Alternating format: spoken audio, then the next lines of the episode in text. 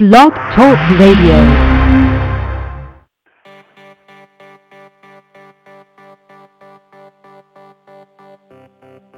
Anyone want coffee?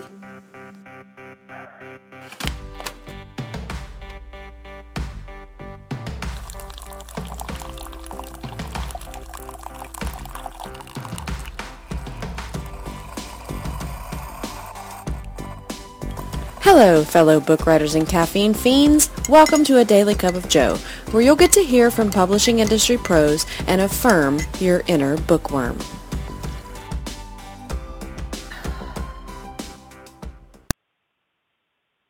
Welcome to another edition of A Daily Cup of Joe. I'm Jo Michaels of the Jo Michaels blog, and I'll be your host again today. Yay! Today I have with me authors S M. Boyce and J N. Chaney of the Indie Pub Podcast. We'll talk about how they're making a huge splash in the indie author world. You'll also get information on what podcasts they've produced to date and what's in the works. We'll touch on Boyce's site, The Haven, and you'll be introduced to a whole new world of information for indies that serves a practical use. I know you're eager to get to it, so sit back, grab a cup of Joe, and let's get going. Hi, guys. Hey, hey, how's it going? Thanks for having us. Yeah. yeah. It's awesome for you guys to be here. I appreciate you gracing me with your presence today. So I'm curious, Boyce, my dear, how do you take your coffee? I don't actually drink coffee. I'm one of those strange people who only drinks tea. She's un- Well, you're still caffeinated, so that counts. I am right? still caffeinated, I guess, yes. And I drink the big gulp. The joke, my husband calls the Trenta from uh, Starbucks the big gulp, so those are the only ones I drink. Absolutely. That's awesome. Mm-hmm. How about you, Chaney? Um, well, I guess when I do drink coffee, it's a frappuccino. And uh, otherwise, I stick with Diet Coke. I don't think that totally qualifies. It does. Sure it does. Okay. It's got coffee in it. Espresso.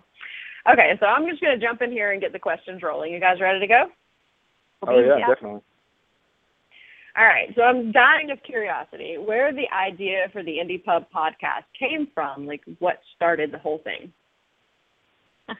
It was actually, so basically Chaney and I chat on I M every day, and we always seem to have these advanced marketing and publishing conversations, and Chaney just one day mm-hmm. said, you know, we should record these and give them to people. Yeah. And that's how the idea was born. Chaney just offered a random idea, and we were like, ah, what's wrong with that? Yeah, I had a...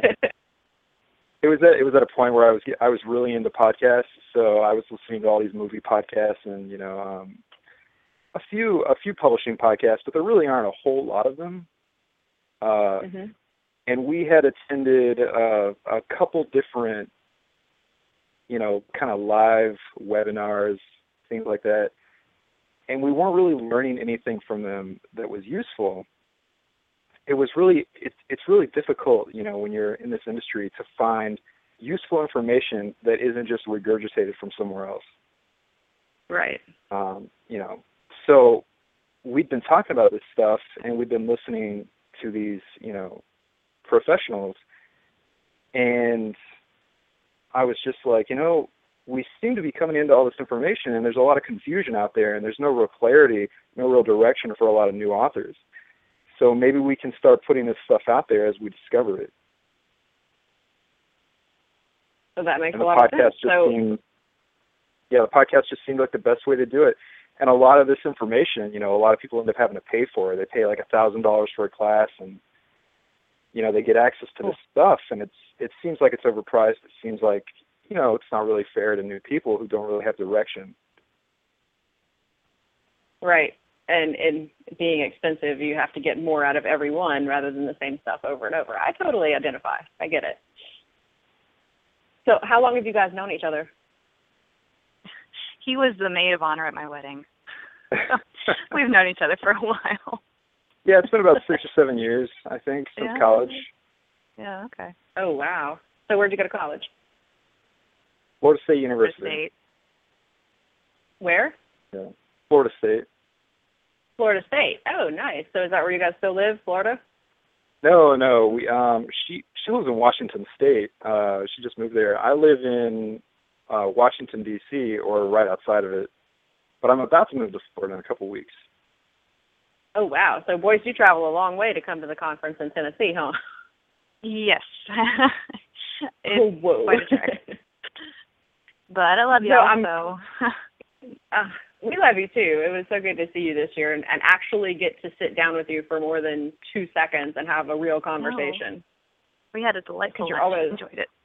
We we absolutely did. You're usually like, hey, I see you. I'll talk to you in a minute. And then you lose track of that person and don't get the chance again. Just so busy. So um, how did you guys come up with the name, the Indie Pub Podcast? That was actually really difficult. We were trying to come up with a name that would serve keywords, but at the same time tell you what's it, what it's about.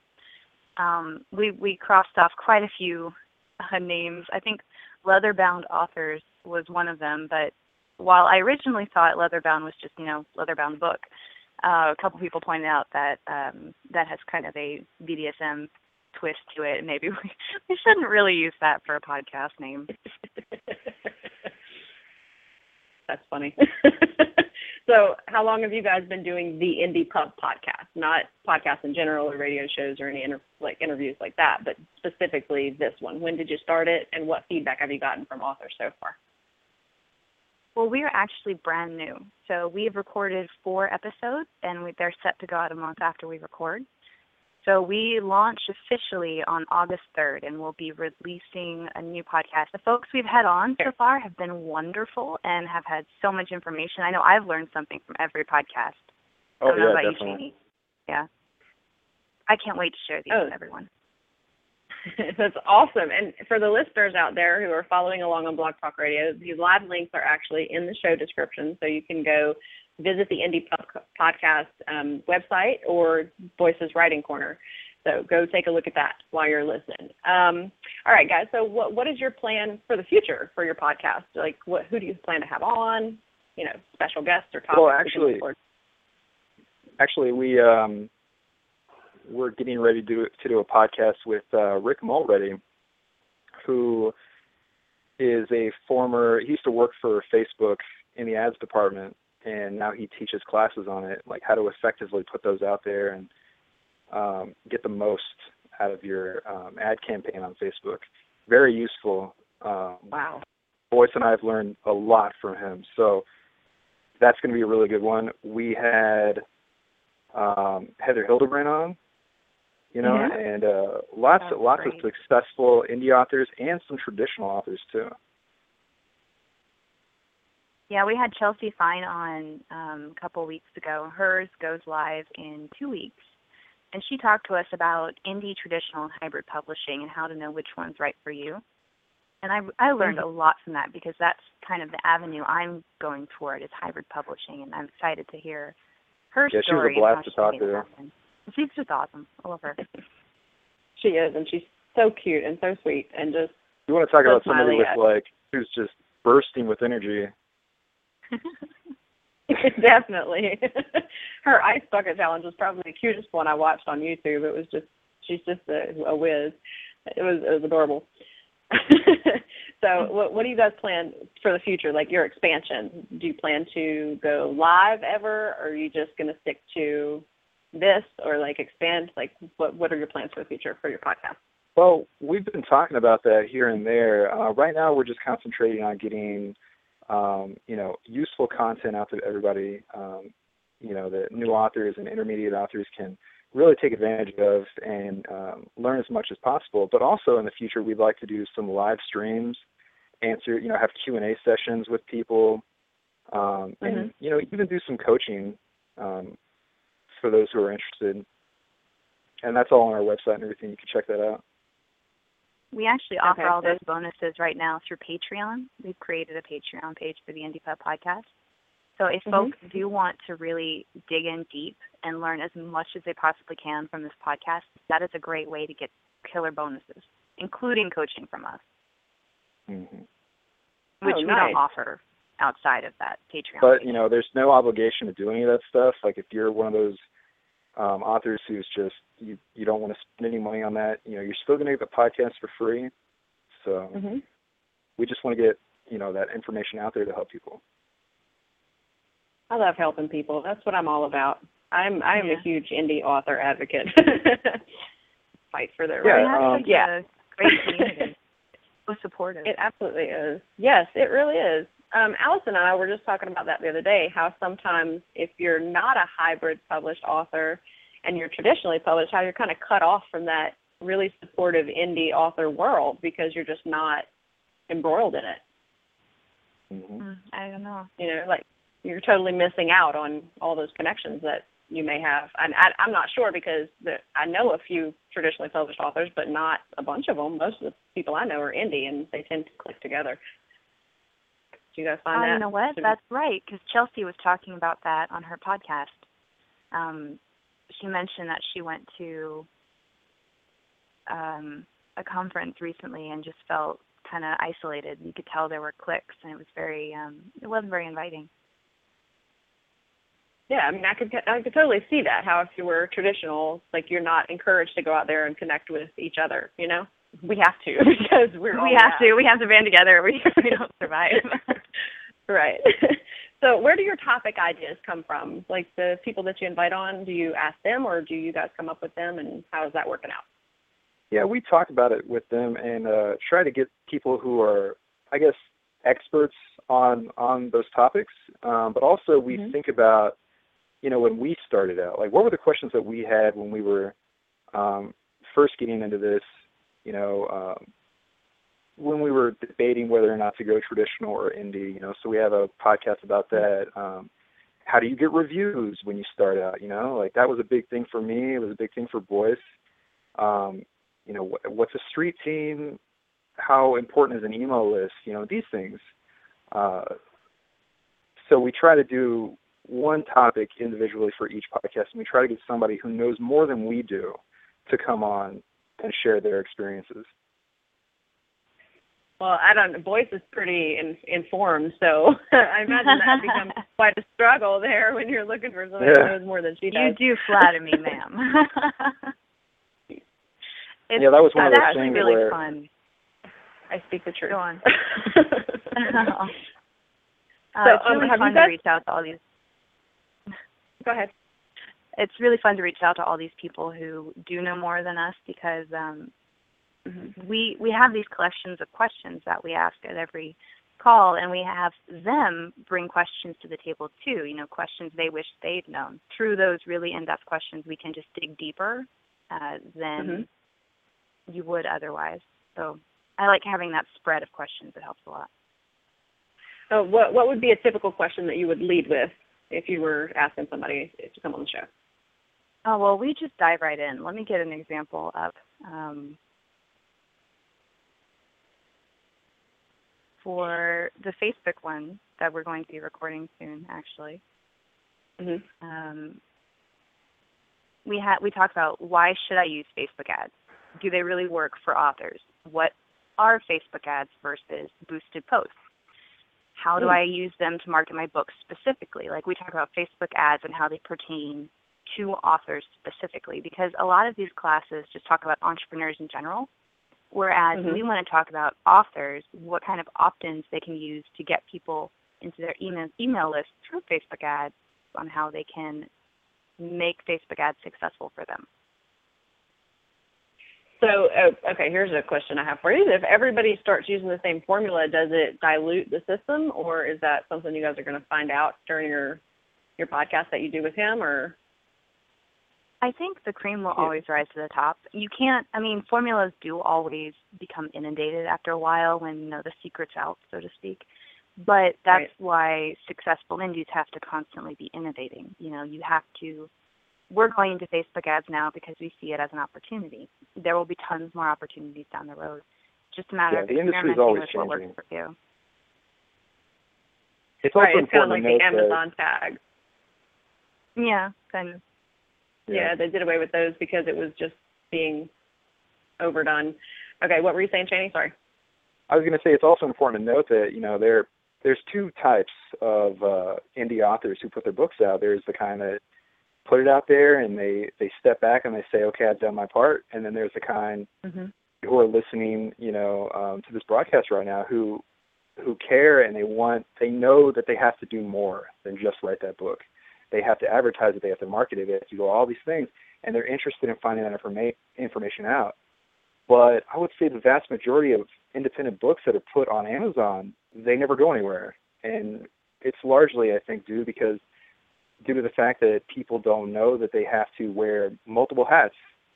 You know, they're not just a writer anymore. They're a marketer. They're an advertiser. Right. Yeah, I was just talking about that with my sister the other day. Um, so, and, and this leads me to my next question. She knows a lot of people who have vanity published with, you know, a vanity press. And have you guys considered maybe doing a show on vanity publishing to either, you know, go through the pros and cons or? We actually did with Chelsea. I didn't realize it, but her first book was vanity published. Okay. And we well, talked about the pros and cons of vanity publishing and what it really is. Hmm. So, uh, again, for listeners, um, you can find that podcast with Chelsea Fine in the, there's a live link in the show description. You can go over there and check that one out. By all means, yes, please do. So, um, besides Facebook marketing, what other platforms are you guys going to look into digging into in the future? Are you looking at, like, Twitter and, like, email blasts and things like that? I know you said that you mentioned email marketing, like having an email list, but what about Twitter? Well, I think email is probably the most important one because that's one of the few you actually have control over. Mm-hmm. So it's imperative that you get an email list together, and we're going to talk more about that in the future. We're just trying to find the perfect author to come on and talk to us about it. Um, we are also going to talk about advertising like BookBub, uh, Free Booksy, creating a schedule for an effective launch, stuff like that. Um, We've talked a bit about blog tours. We talked about that with Heather Hildebrand, actually, and how mm-hmm. uh, they used to be, you know, the biggest thing, the thing everyone did. And like with so many formulas, the uh, the effectiveness wore off over time. So we're just going to constantly be looking at marketing trends and add those into our episodes as we can. Yeah, we're also going to be talking about, um, you know, audiobooks. Like I, I just um, submitted my first audiobook. Uh, Boyce is in the process of doing the same thing. A lot of people, um, including me, when I when I started out, no idea how to get that done. You know, how do you right. find a narrator? Stuff like that. Mm-hmm. You know, we're just trying to answer those questions that, you know, people might ask. Right. I was actually struggling with that myself here recently, and I had some auditions, and none of them hit the mark, and I was I, I got frustrated and gave up. So. Mm-hmm. Yeah, so that would definitely be helpful. I would love to hear that one. So um, I know that, um, Boyce, you have The Haven on, like, your website is The Haven, where you help you help authors. Uh, tell us a little bit about that, and do you plan to do a podcast about it? Yeah, actually, we haven't talked about doing a podcast for it, but that's a fabulous idea. uh, The Haven is a life-changing community for writers of all kinds. And really the focus of it is to help you through the dark times when you feel like you're not good enough or when you feel like you're completely alone. Because mm-hmm. writing, there's this stereotype that writers are lonely creatures, that we have to just sit in a cave for eight hours a day and write our book. When in fact, that's just not true, especially in this day and age. So I created The Haven as a way for people to, um, sorry, there's, Loud noise outside. Um, I created The Haven as a way for writers to connect with each other, and we have people internationally. We have writers in Australia, you know, and, and it's it's nice to see how everyone in the writing community can have similar experiences and connect with others who can be as supportive as they need. Oh, absolutely, and Facebook groups too, where you can talk about your feels and stuff, and people are there listening. It helps. Yeah. Tremendous amount. Actually, yeah, we uh we just started a Facebook group specifically for the Indie Pub Podcast. So if any of your listeners are interested and they want to get updates or they want to talk with other um, writers, experienced writers in the community, every one of our guests that we have on or we have scheduled to come on, they're in that group, and um, you know, they're there to give advice. So yeah, it's a powerful group. And with The Haven, um, we also have a private Facebook group for The Haven, and every Monday I challenge you to create, to connect with your writing in a different way. So we have a creative call to action every Monday, and then every Friday we connect with each other and see how we did. And I do the call to action with you every week. So it's a really great community. Oh, that's amazing. Yeah, to be part of, it's kind of like being part of something bigger than yourself. You almost have to, or you end up isolated exactly. in your case with, with your computer screen, looking like computer. Artemis Fowl.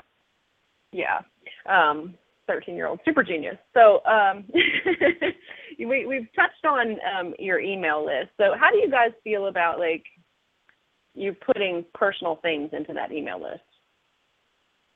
There's definitely a fine line. You know, you want to be authentic and you want to be vulnerable, but you don't want to tell your entire email list, you know, that you sobbed until three a.m. Uh, typically, the rule that I have with vulnerability is um, you can be vulnerable. You can share your problems with your with your email list, with people online, but only if you present mm-hmm. a solution afterwards, because you don't want people to perceive you as a complainer. You want them to see you as someone who can relate to what they're going through and show them a way out of it. That's very sage advice. To anyone listening, very sage advice. Um, and links to The Haven are actually in the description of the podcast as well. So um, there was something else that I wanted to ask you specifically, Boyce. Um, since you are such an advocate of indie authors in general, uh, is there like one piece of advice that you would give to anyone who's just starting out? I have a couple. It's so hard to pick one. I think the biggest one is to grow thick skin. Um, this is the one that has helped me through my writing career. No matter yeah. how beautiful and wonderful and kind and giving and talented you are, someone out there will not like you. Someone out there will not like your work, and you can't take it personally, because it's not about you. It's about their experience and what they're going through in life. That has been one of the hardest lessons for me to learn. Um, you know, I've been attacked by trolls before, and I just can't care, because it's not about me. It's about them, whether it's they don't think indies should exist because they want to preserve the traditional model, whether it's they just never got around to writing that book and you did, so you're more successful and they're envious. I mean, they could legitimately also just not like your writing, and that's cool too, because writing is a, an art, and that means it's subjective, and some people will like it and some people won't, and it's okay. Right. I always say, you know, even Harry Potter has one-star reviews. Like, get I over know. It. If you yeah. ever feel bad about one-star reviews, look up your favorite book and check out that book's one-star review. You cannot please everyone. Absolutely. Someone offered to burn a copy of one of mine. I was like, will you videotape that while you do it? Oh, wow. Yeah. Wow. And that's yeah, why. So I, that kind of anger is not necessary at all.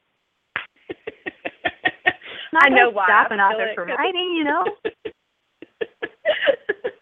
Yeah, but, I mean, it was, it, it is a Southern book, and I, I, I did make Southerners sound a little lazy in our speech, but hey, we are, right? So I think that since that person was from the South, it hit them really hard that, you know, I had dropped the G's off the words, most of the words in speech, in dialogue, because that's the way we talk.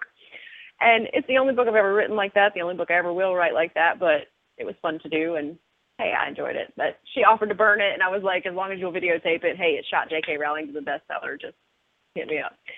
I will sign one and send it to you. just, just put it on YouTube. Um, anyway. Yeah, please, that is awesome. That's right. And if you try, you will certainly fail.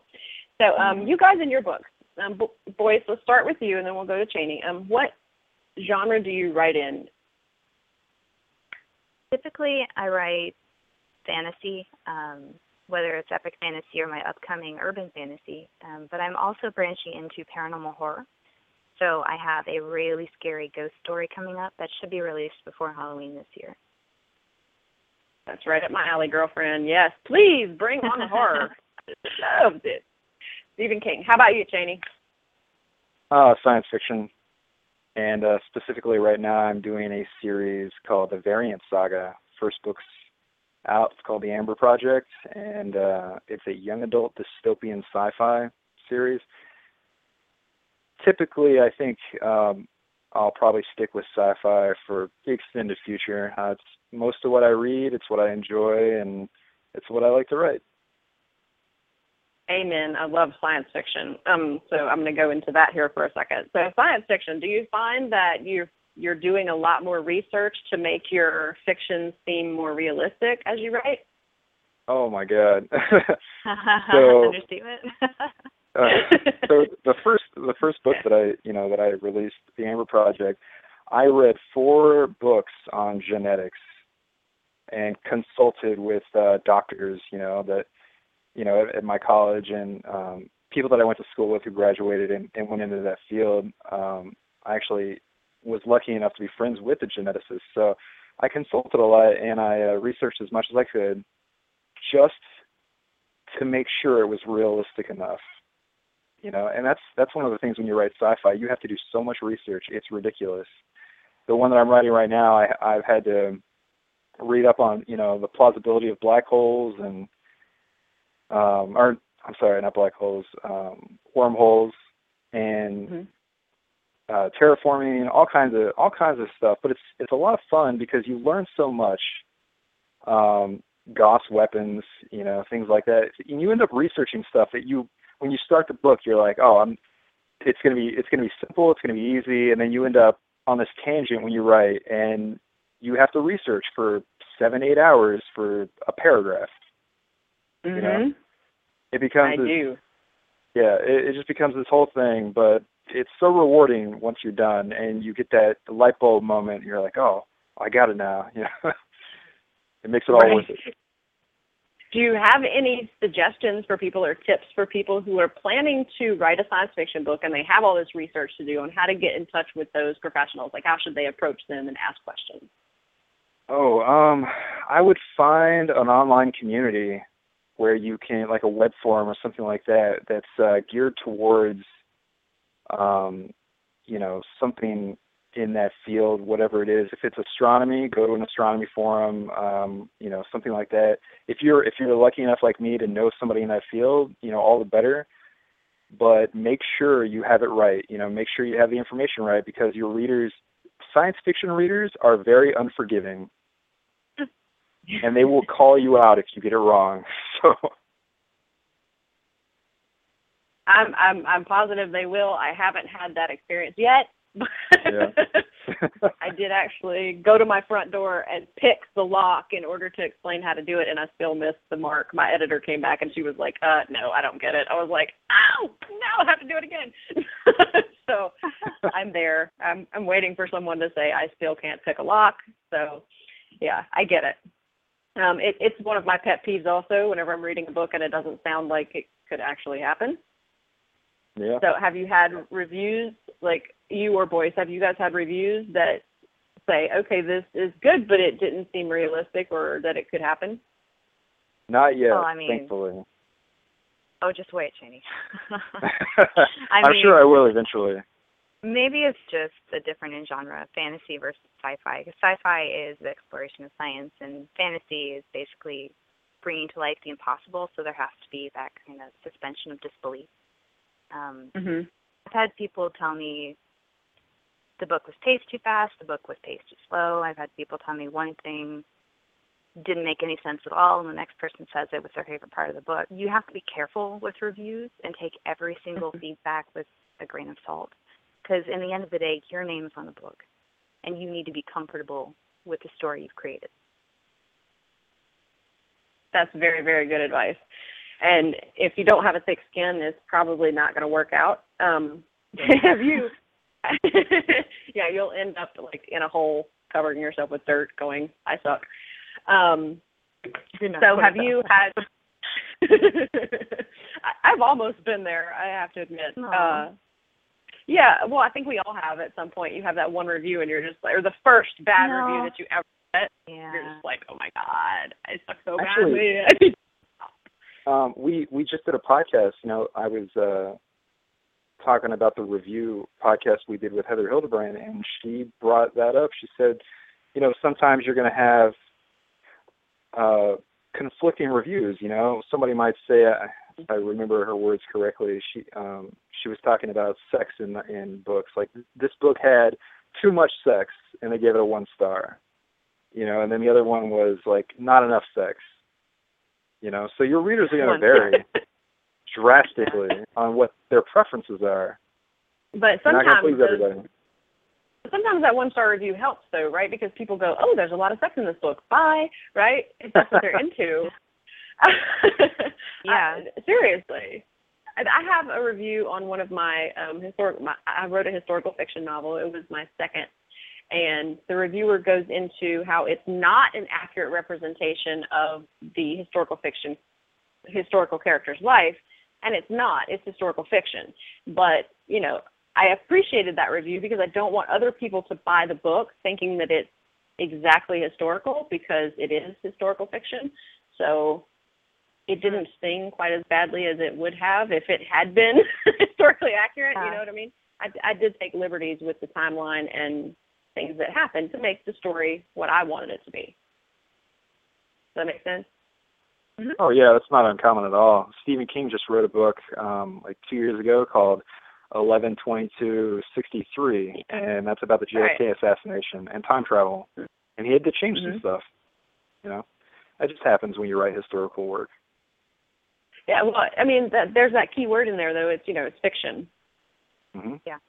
So, um, and, and it's classified as historical fiction and historical romance. So I don't, don't know what he was thinking when he bought it, but I, I would give him his money back if I knew who he was. Um, I hate that. So I'm serious. I, I it makes me feel so badly if somebody hated a book that I wrote, that they bought, they paid money for, and they read, and I just feel like I wasted their time. You know what I mean? Like, wow, I just really want to give you your money back. I'm here to entertain you, not make you upset. So anyway, so what's another podcast you guys have coming up besides the Facebook one that, that you listeners can get so excited about they're just going to have to rush out and listen to it right away? Well, the first one that's going up on uh, the fourth with Kelly Ross is about editing beta readers and the editing process. So that one was really informative and kind of builds up the structure of how to edit and write a book. That one's going to be really, really helpful. Is that for self-editing also? Um, yeah, kind of. It's it's some self-editing and mostly relies on alpha readers, beta readers, and your editors and proofreaders, and how yeah, to build we, up a uh, strong team. We tried to cover the whole spectrum with that. You know, we don't want to leave any ground, um, you know, not explored. So we got into the best ways you can you can do it yourself, um, including certain mm-hmm. programs you can use, uh, beta readers, alpha readers, your street team, um, and how to find a good editor. And we also go into how to do all those things if you're new and maybe don't have a street team yet or don't know of any beta or alpha readers that would work for you. So we mm-hmm. basically teach you how to start from scratch if you need that, and also talk to more advanced levels if you have a street team and have a community to work with. Oh, yeah, that's going to make a lot of people extremely happy because yeah, we I don't know about, well, we get, um, at Indie Books Gone Wild, we get a lot of requests for pricing, and you can tell that no one has self-edited. So to give them steps to help them, you know, work through some of their own writing hang-ups before you go to an editor, and sometimes it can save you some money, yeah? yeah, so, definitely. Yeah. So people definitely need to listen to that podcast when it goes live. Again, listeners, mm-hmm. the link is live. It's in the description of the show. So get on over there and check them out. Um, so do you guys feel that writers should self-edit before they submit to an editor? Yeah. Uh-huh. yes. Um, yeah, definitely. It's just so important to make sure that you put your best foot forward. You don't want your editor to be your babysitter. You know, you got to go through and clean it up as best you can. Right, because they charge you through the nose if you don't. yeah, that's true. Right? I mean, if you're okay with that, I I personally want to improve, so I try to make the book as best as I can before I send it out. And the Absolutely. thing is, uh, once you do submit to an editor, you know, you're going to get that manuscript back, and it's going to have red ink all over it. Mm-hmm. But you're going to learn something from that experience, and you're going to get better. And then the next manuscript you submit to an editor will be, it'll have less red ink on it, you know, and you'll continue to improve. So it's a process. Absolutely. And and don't send rough drafts. Please. No, no, don't send rough drafts. yeah, that'll just get you put in file thirteen. Um, no, I'm kidding. we actually point people to a self-editing outline that they can go through and then resubmit, just because it's so expensive if you don't. Yeah. You know, yeah, so we definitely talked about on the podcast. That. You did what? Go ahead, um, a tool we talked about on the podcast actually helps you go through your work. Um, I forget what it's called, Chaney. I'm completely blanking. AutoCrit. AutoCrit, thank you. Yeah. Um, you basically upload your manuscript to AutoCrit, and it will go through and look for repetitive phrases. It'll look for weak points in your writing. It'll look for passive writing, cliches. It's a really powerful tool. It is not the end-all be-all. I think you should still have an editor afterward. It does not proofread, but it can drastically strengthen your writing. So that's another tool that I suggest people use. And, well, uh, everything isn't rock surgery, right? I mean, it's not difficult to do, but you have to learn what your own hang-ups are and watch out for those especially, right? Yeah, you need to learn yeah. your crutches. What were you saying, Chaney? One of my crutches is the word just. I use it way too much. Yeah, I think one of mine is anyway. Um, anyway. Yeah. But AutoCrit, um, just so everybody knows, there's two ways to go about using that. You can pay for it, um, or you can use the free um, online version or whatever. But the the free one, you, you can only put five thousand words in. You know, so you can do that as many times as you want for your entire book if you want. Or you can pay for it and just copy-paste your entire novel on there, your entire manuscript, um, which is what we do. And it scans the entire document in a matter of minutes, and you just go through and look at all the, uh, you know, all the crutch words, all the repetitive phrases and everything all at once. Very useful. That's really awesome. And you guys go into links and things like that on your podcast, right? Oh, yeah. Definitely, yeah. Everything we talk about in our podcast is linked underneath. Okay, very cool, very cool. Hope everybody heard that. It will be on the podcast. You will have the links. They will put them up there. You got to check it out. So, um, okay, we have about seven minutes left here. I want to know, you guys, one at a time, um, what I know you're writers, but what do you like to read? Because we're all readers. So what what do you get really excited about? I ahead, really boys. love dark fantasy a lot. Neil Gaiman is probably my favorite author. And his latest book, Ocean at the End of the Lane, made me cry. It was so beautiful. I just loved it. So I'm a big fan of anything magical. How about you, Chaney? Um, for me, I would say sci-fi. Uh, recently, I've been on a Stephen King binge. I just read Misery, uh, that other book I was talking about, eleven twenty-two sixty-three. Um, mm-hmm. I read an, another one of the Dark Tower books. Um, I'm also reading Armada by Ernest Cline, who was the author of Ready Player One, which was a recent bestseller. Um, yeah, mostly I stick to sci-fi. I love it. I can't get enough of it. So do you feel like you read what you write? Definitely, yeah. Um, two of my favorite, my favorite book is Ender's Game. I read a lot of uh, Orson Scott Card, John Scalzi, you know, people like that. Can't get enough. Piers Anthony? Oh, yeah, Piers Anthony, On a Pale Horse, great book. Yes, okay, I just totally threw a name out there. I identified myself as a science fiction geek. I am. I love it. Seriously, I can't get enough of advanced novels. They're just so funny. I haven't read those, um, but I hear they're pretty good. They're amazing. The World of Puns. As mm-hmm. a writer, they crack me up. Oh, my God. So how how about you, um, Boyce? In terms of specific authors or sci-fi? Um, no, do you feel like you write what you read? Oh, yeah, absolutely. Um, I think what I read inspires what I write and vice versa. Are you ever afraid that you're going to repeat something that you read in a book somewhere, even if it was twenty years ago that you didn't remember that you read the book somewhere and you accidentally um, repeated something wrong? Writing is plagiarizing, right? Isn't that something accepted? Yeah. uh, I think as long as you, as long as you make it yours in some way, a mm-hmm. lot of, I mean, almost every story has been repeated in some fashion, and you just need to right. give a twist to it that makes it uniquely you and inspires people who read it. Yeah, you're. your tastes are an accumulation of what you've read and what you've seen in the past, you know, growing up and as a child and as a teenager. So, you know, Tolkien was inspired by people that came before him. So it's all about how you make it yours, like Boyce is saying. Oh, absolutely. Do you, do you feel like your your life experiences, if you've never experienced something, should you write about it? Um, Unless I think, you do intense research. No. Yeah, I think uh, we all we all write our first book.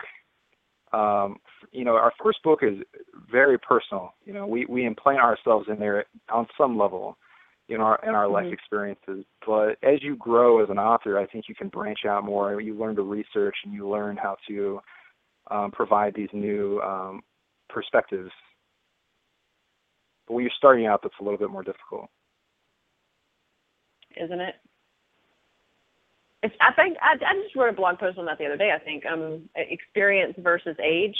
Like, I find that a lot of authors are in their thirties, and I wonder if it's because we wait so long because we don't have the life experience to really put anything on paper before then. Very curious to me. yeah, for yeah. sure. Um, you know, I've been studying creative writing for over ten years, and it was only. It wasn't until um, this last year where I actually felt comfortable publishing something, you know. And yeah, so why do you think that is? What do you think? Yeah. I just. What do you think? You know, you, you struggle a lot with uh, self-doubt when you're starting out, yeah. and uh, getting to the point where you think, okay, this is good enough. Finally, you're never going to get to that point. You know, that's what that's one of the realizations you have to go through is you're never going to say to yourself that this is good enough for everyone. I I'm. one hundred percent okay with this manuscript. There's always going to be something. It's just getting to the point where you can accept that and move on. Um, but I've heard stories of famous authors who, you know, they're standing, I, I, I forget who it was, but they were standing in their agent's office holding their published book, you know, and it was a New York Times bestseller, and she was sitting there with a red, you know, with a pen marking corrections in the margins. So, yeah. You just have to, you have to move on. Yes. Yes, you do. Once it's done, you have to let it go. I don't know how to do that personally, but hey, everybody has their own thing, right? Um, yeah. yeah, as I've learned editing, I do end up going back and I'm like, oh, God, I can't believe I actually published that. So, no, um, okay, so you guys are hoping that indies will get all of this great information that we've talked about today from your podcast, right? You're going to hit up on many of these topics, yes? Uh-huh. Yep. Awesome. So um, is, are there any parting words you would like to leave us with? We have about a minute and a half left. Well, thank you so much for having us. It's been great to talk about the podcast, and I can't wait to see how it helps people. Yeah, this has been a blast. Really enjoyed it. Can't I really appreciate the, uh, you guys coming. For sure, yeah. We, uh, we, I was going to say I can't wait to um, see the reaction that we get from our podcast from people. Hopefully it'll help oh, some, of your, yeah, some of your audience out. I'm hoping Hopefully my no this will help bigger audience. Yeah. Hey, have them film it. You never know. That's what happened with Harry Potter and J K Rowling, you know, public book park. Yeah, so, um, okay, thank you guys so much for coming on. I really appreciate you giving me forty-five minutes of your time today. It was just completely inspirational and so informative, and I'm so looking forward to you guys going live. So for any listeners out there, there are links to Voices Writing Corner, the Indie Pub Podcast. You can find out more about S M Boyce and J N Chaney, or you can go visit Voices like The Haven. All of those links are live in the comments down or the show description down below. So um, thanks, everybody, for joining us, and I hope you all have a great day. Thanks so much. Bye. Bye.